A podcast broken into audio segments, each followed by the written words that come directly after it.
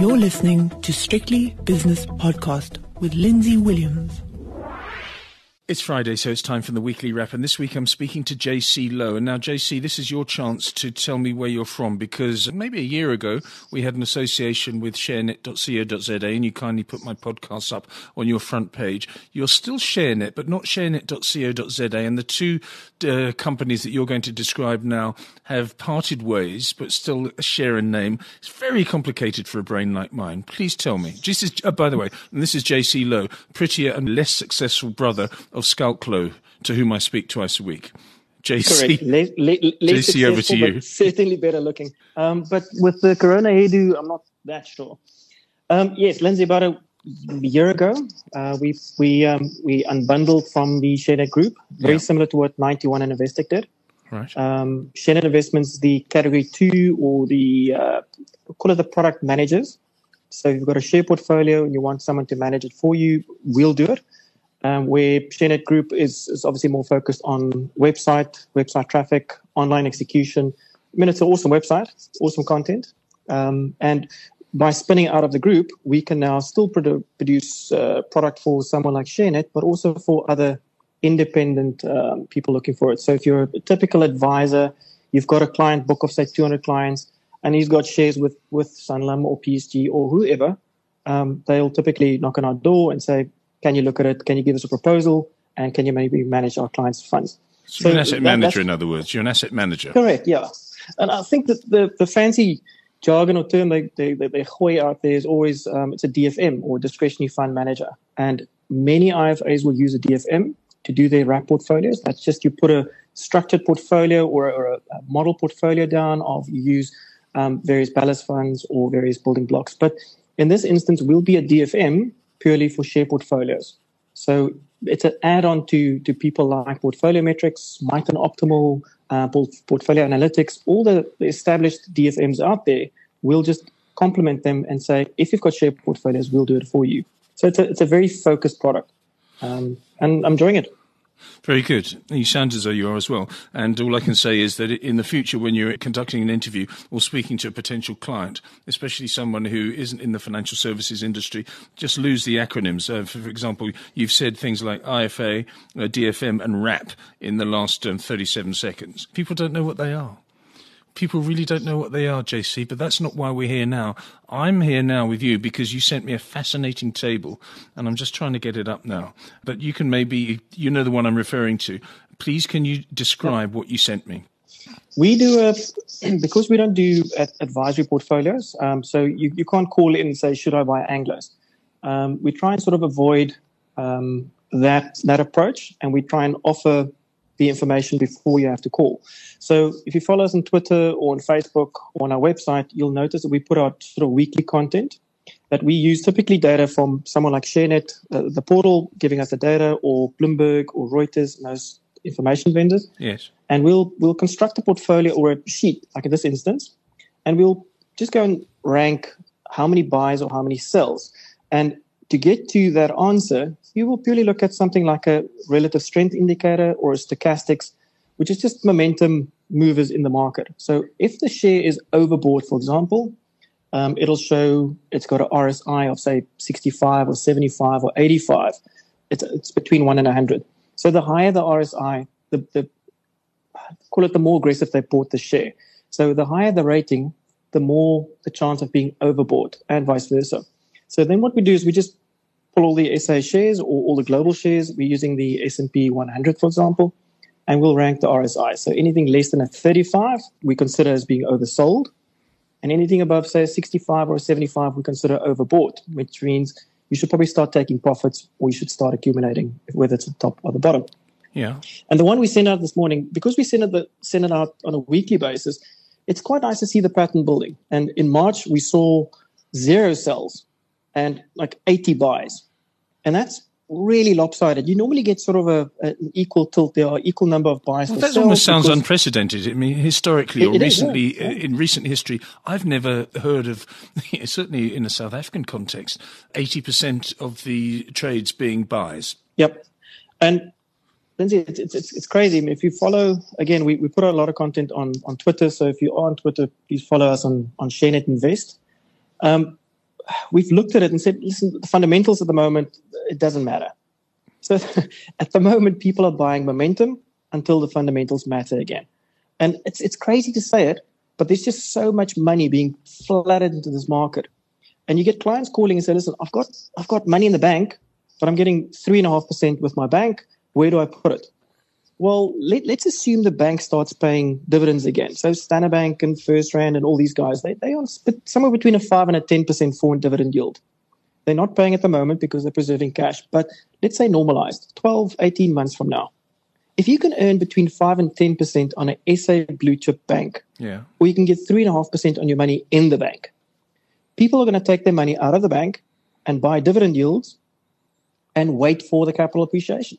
So that money is flooding into the market and the market's just being supported. It's like a casino roulette wheel or dice or something. It's just, it's rigged. It's going to be 51% in your favor the whole time because you know there's more money being flooded in.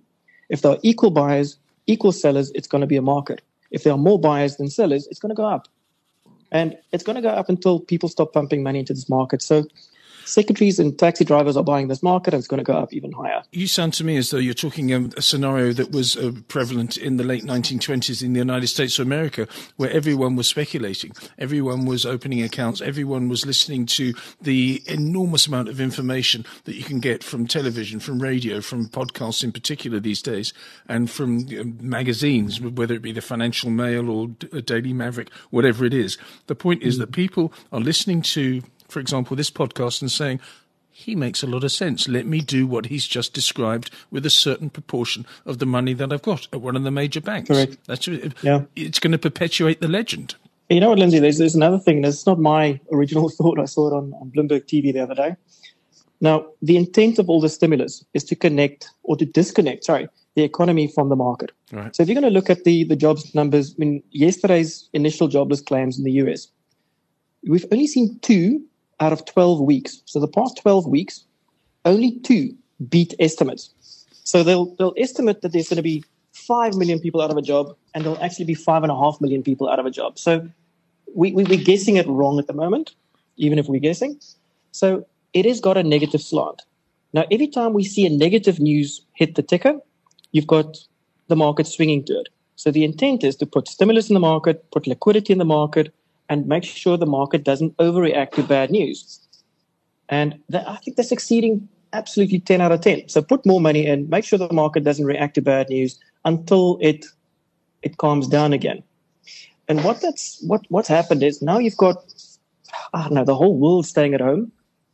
So all your sports betters, all your all your gamblers out there, no one can actually put their risk money to work. So what do you do? Well, you download an account, you open a, I don't know, IG account, a Saxo account, whatever you need, and you start speculating in the market. So the risk capital is come in. It's in offshore markets, it's almost zero rate to borrow. So you can take an interest free loan to speculate in the market. And then you've gone, uh, I mean, US operators have gone and, and cut brokerage rates down to zero. So it's free to trade, free to borrow money, and there's just more of it, and everyone tells you it's safe to go in there because there's billions and trillions of stimulus. You're, you're, so you're making me so nervous ahead of the weekend, uh, JC. You're making me so nervous. I spoke to Travis Robson, the head of uh, IG Markets in South Africa, yep. yesterday. This is a company that I've known since uh, the late 1980s in London, that is, and then now in South Africa. And uh, Travis has been in the financial services industry for a long time. He's now with IG Markets. And I said to him, Are people opening up accounts? Do you think it's influencing the market? And he was reticent to say that. And I think that um, maybe in the United States, this this this could be the case in South Africa. Not so much. It seems to me that somebody has come in from the from overseas, uh, some emerging market desk or desks have come in and said South Africa is so cheap. And mm. the rand is going to be so strong because of the rebound in commodities, because of the rebound in the world economy. Then we've got to get into it. So I think there is a small factor of the retail speculation market. But uh, otherwise, yeah, I'm not so sure. But I do see what you're saying. But sport is I back agree. now. So what are you saying? That when um, I think there's there's horse racing back in the United Kingdom, so Paddy Power will be doing well, and maybe some financial accounts will be closed. Uh, football in the UK starts on June the 17th. I think the NBA and the NFL are opening again. So if there is a Formula One is correlation between the lack of sport and the re-emergence of sport, then the market is due for a sell-off. Probably, and that's why you can see today again. It's again a, a value versus momentum tilt. You've got shares that does not make sense. Um, you've got you've got trading updates that, that says we have uh, retained eighty percent of our clients. Well, that means you've lost twenty percent of your clients. That's that's not great. I mean, your rating is still the same. So you've got really bad fundamental news at the moment. Yet people are saying it's not. It's also not necessarily new money. If you think about it, if you've made 100 or 200 percent in your Amazon position, or you've bought, you've bought and hold held Naspers, and you've made 50 or 100 percent, you can take some of that money and stick it into Imperial and uh, Motus and some telecoms and some retailers. You can actually go and buy the stocks that's really cheap, but you also know it might take six or 12 months to recover from here. But at least it's it's in the low range. So the risk is relatively low. There's a lot of market I mean, money coming to the market. Happy to wait. Dividends will start uh, flowing again soon. And um, yeah, that's not a bad time to buy. But yeah, I, I can't help to be skeptic. When, when, you, when you push a market this far and this this wide, and you've got a table that gives you 30 sells and zero buys, um, and I'm being I'm being kind on the on the sell ratings. Um, it Tell us about them. and- and- Give us your top three cells according to your statistical analysis, and you can be brutal. No one will hold it against you. Your top three cells and your top three buys, given that table that I'm going to publish later on on strictlybusinesspodcast.com. But anyway, go ahead. Top three, bottom three, please. It, you know, what, it uh, it gives you a at the moment gives you a top. For example, um, it doesn't always make sense. You, you can't take things from from um, just from having a quick look at it because at the moment the top one is Rand Merchant Bank or RMI, yeah. and it's just been unbundled and it's been all corporate actions and whatever involved. So So forget that one. yeah, so often you need to you need to put some some back knowledge to what you see on the table. Um, but at the moment, you can see things like Sasol, for example, quite high up in the top five. You've got Kumba iron ore, you've got African Rainbow Minerals, you've got obviously the the, the iron ore price has been really strong, just short of hundred dollars at the moment. But so has the rand been. I mean, the rand has just it's, it's been it's been power. It's gone from what 19. It's now today it touched 1675. It's what 1690. So below 17, it's considered strong. It's probably going to go stronger because of our bond yields and uh, et cetera, et cetera. Ask the economist. But in there, there's um, Aspen, there's Sasol, there's Kumba, there's African Rainbow Minerals, and then you've got Exxaro. So it gives you a, a clear picture that the call it the iron ore, coal, um, basic materials. You've also seen today that the precious metals Yes. or the single metals, let's say platinums and golds, are out of favor, and the diversifiers are in favor. You've seen value type stocks. I mean, Richemont, you've got Hong Kong in chaos, you've got riots across the US, you've got consumer spending dropping, you've got stronger rand, yet Richemont's going up. So some of these, I mean, Imperial is up 10% today. Um, there's, there's no real explanation but money flows. And then a technical indicator, or uh, I mean, I'm not a technical analyst, but looking at head and shoulders and bear wedges and bull wedges and those kind of things, it actually makes sense because it's price movement now. It's not, it's not fundamentals that matter. So a table like this is quite useful. It is really basic. Everyone can understand it. We just, it, as I said, it's just the RSI and a stochastic. Um, we take an average of the two, but we also just um, on the far right column, you'll see what the, the Bloomberg analyst consensus estimate is for the next 12 months. And that's just if there are 20 analysts covering the stock, they'll put their target and we'll take the average price target and just say what's the expected return. Before we put So- it up on my site, and before we put it up on a site that will be hosting my site next week as well, which I'll tell you about next week, um, I want to know: Have you stress tested this? Is it just um, almost like hydroxychloroquine? Uh, analysis that's only got uh, a sample of 10 people have you had a look at it and said actually you know what over the last six months or a year it's it's worked 80% of the time tell me Fortunately, the um, let's say a 14-day RSI is an industry standard. Um, I don't have to test that um, too, too too rigorously.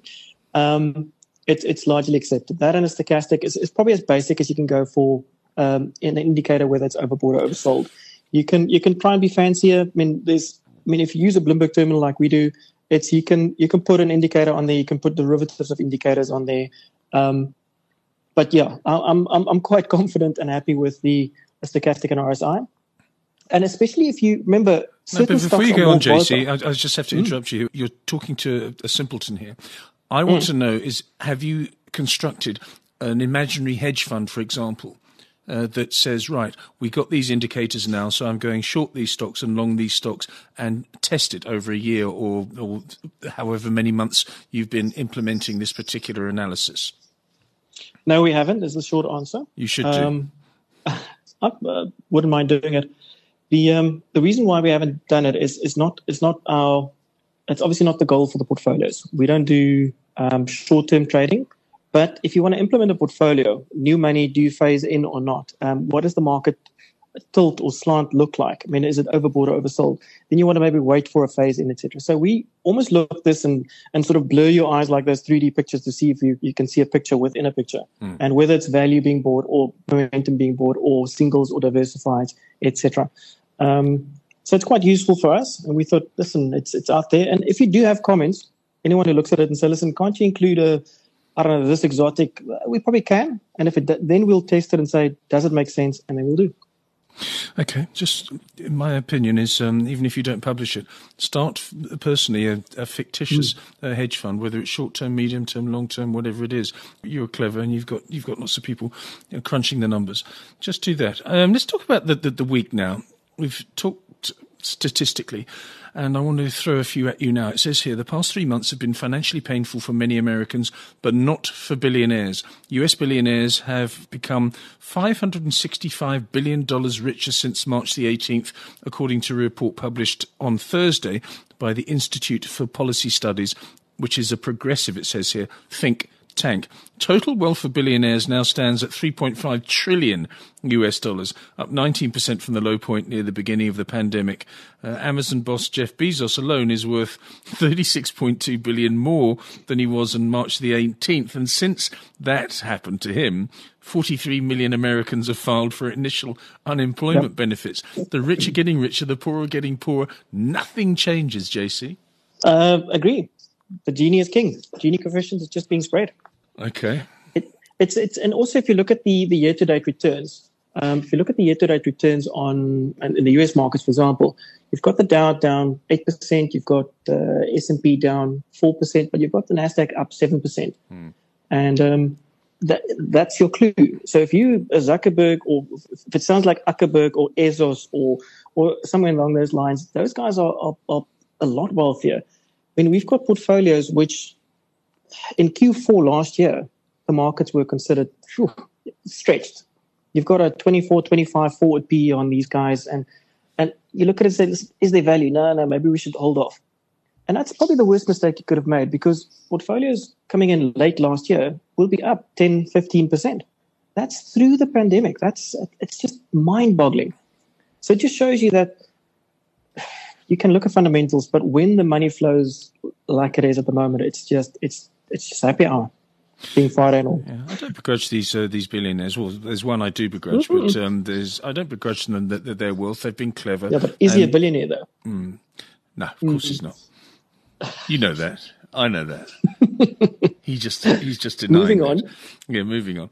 This uh, week has been quite extraordinary. We have we've spoken about stats and we've spoken about billionaires in the United States, yeah. but we haven't spoken about specific moves. When you and I used to work together at an asset manager in Cape Town, if we'd had seen moves like this on a daily basis, we would have probably had to lie down in a compression tank or something uh, to decompress because mm-hmm. it, it's been almost unfathomable Lindsay, the biggest risk at the moment, and, and, and listen to this statement because it's that's where we are. My biggest risk is a client invests a new portfolio, and I go and say, "Hmm, this market is overbought, or it's it's run so hard. Let's just wait a bit," and it goes further, and yeah. it goes up and up and up. So at the moment, as a fund manager, I can't afford to keep a client in cash because if the market goes up, he comes back and said, "I want it to be in equity," and look, the market is up, or my peers are up.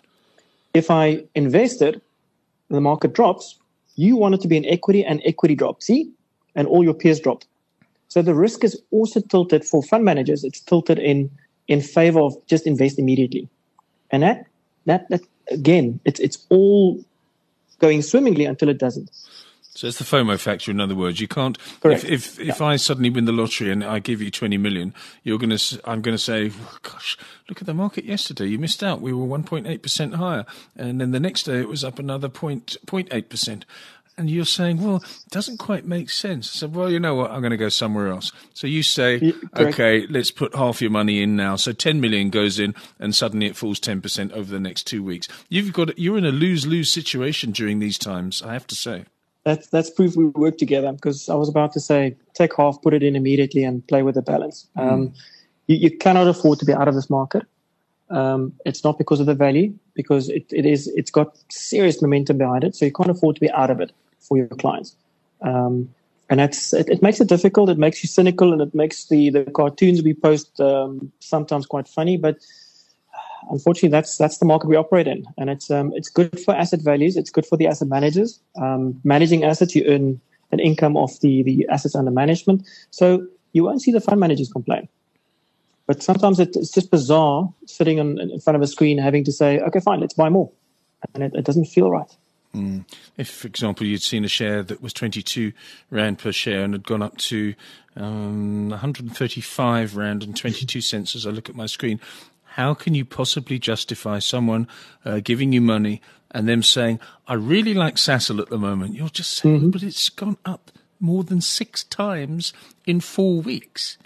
It's unjustifiable. I mean, in in our mindset from uh, working together in the early 2000s, whenever it was. I, got- I got Sasol wrong completely. So I'll be honest in that. It's whenever a share says we are looking at a rights offer, and the first biggest mistake they can make is they don't set a level. So if you don't say we're going to do a rights offer at 100, the rights offer can be at 80 or 60 or 40, and there's always going to be a discount to the spot. So where the share trades, if you want to offer rights, it's got to be at a discount to where it trades. Otherwise, it's not attractive to buy. So if you don't put a level, they'll they'll pull that thing lower, and that's that's my opinion. What happened? Sasol said we need some serious balance sheet um, strength. We need to do a rights offer or sell some assets, but we're not going to sell assets at uh, at ridiculous pricing. So we need fair value for it. Now, who's going to buy fair value assets when the market is flooded with oil and no one wants a, a oil rig? Well, okay, so that option's not there. So a rights offer was the only one, and not having a price. And let's say you've got the share trading at 100, the rights offer will have to be at say 80. So it's attractive enough for everyone to put more money into a dog. I'm sorry, uh, into Sasol. And um, then you've got, but if the share drops to 80 and you still haven't set it to 100 to 80, it can be 60 to 80, for example. So the share will go lower and lower and lower until they strike a level. And they didn't ever strike a level. So the rights offer pulled this thing down. And suddenly the oil price starts going up. And they said they will be selling some assets, which they haven't sold yet.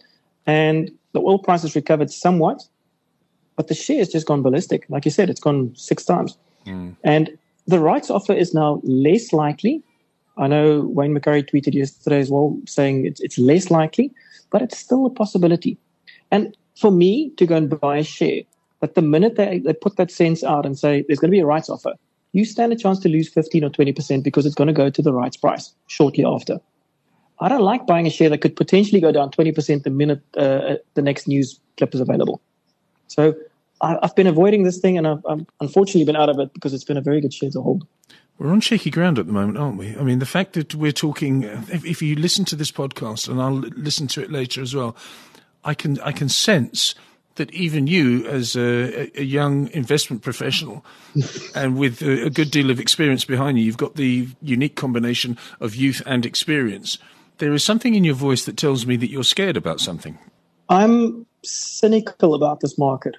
Um, so yeah, it, listen, I'm Afrikaans. We, we, we're not scared of anything. but um, Yeah. this, this market is, is, is a tough one because if you look at this market, there are shares that are, that they're down somewhere between 20 and 50% year to date. So you look at a, a screen or a watch list and you put the, the column year to date return. If you were asleep for the past few months and you just arrived back to your screen, you'll probably be buying because these shares are low. I mean, Standard Bank is down 30%, et cetera, et cetera. Mm. So these, these things you want to pick up, yes, but it's just we haven't seen the start of the the, the bad debts coming through. We, we've seen all the banks telling us we're going to be down by 20% in SENS announcement, trading updates. But the JSE states the minute you know you're going to be 20% or more, you need to tell the market. So if you think you're going to be down 60, you're still going to say we're going to be down 20% or more. So the market is not even close to knowing exactly what lies ahead.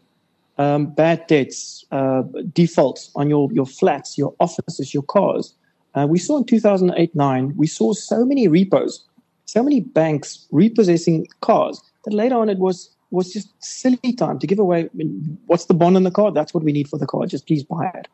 Um, we haven't seen any of that bad news yet. We've seen restaurants, we've seen shops, we've seen hairdressers, uh, laundromats, all these things. Many of them won't open up again. So the economies worldwide are going to be hit quite hard. This yes, has been a point a of mine over the last uh, a couple of weeks. Anecdotal mm. evidence of walking around a city, a major European city, and seeing boards that are not going to be taken down, and Correct. seeing res- restaurants and bars that were open before.